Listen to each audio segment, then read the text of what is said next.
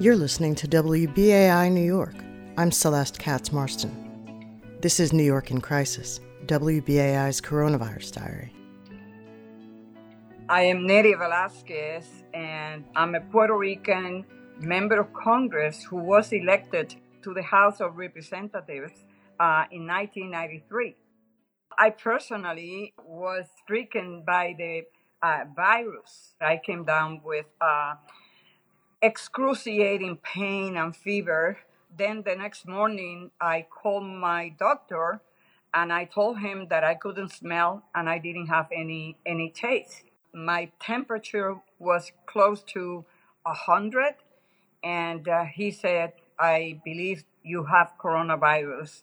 You need to isolate yourself." From that point on, I spent 14 days uh, in in isolation, uh, dealing with the pain in my muscles, in my joints, uh, in my skin. I couldn't touch my skin. It was excruciating.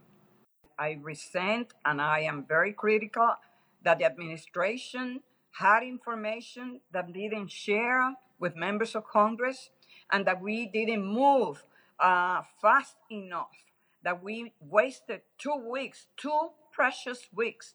The scientists are telling us that at least 33,000 people, 30,000 people will have saved their lives if we have moved with expeditious, expeditiously, and, and we didn't do that.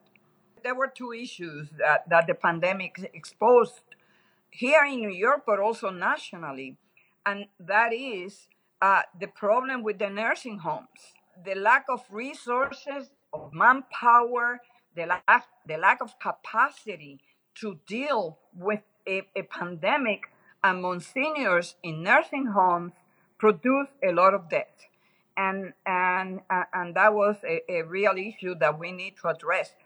We need to deal with the lack of infrastructure in those facilities because we have to make sure the infrastructure is put in place because we don't know what is going to happen in the fall.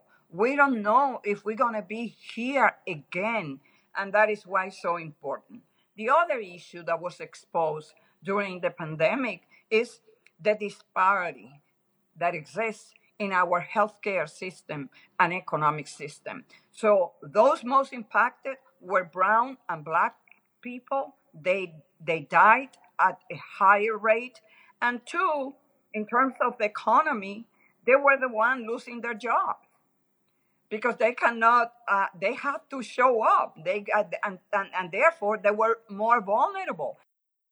One thing that was so notable about the protest in New York and maybe around the nation is seeing people of all ages and backgrounds risking their health during this pandemic because they wanted to speak out about racial injustice and police abuse.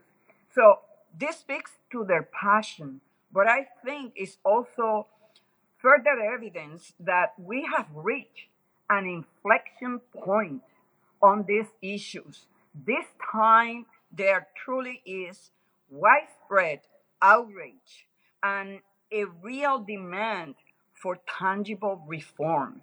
So I, I, I truly believe that this time is different. The whole nation watched in shock the killing of George Floyd in real time.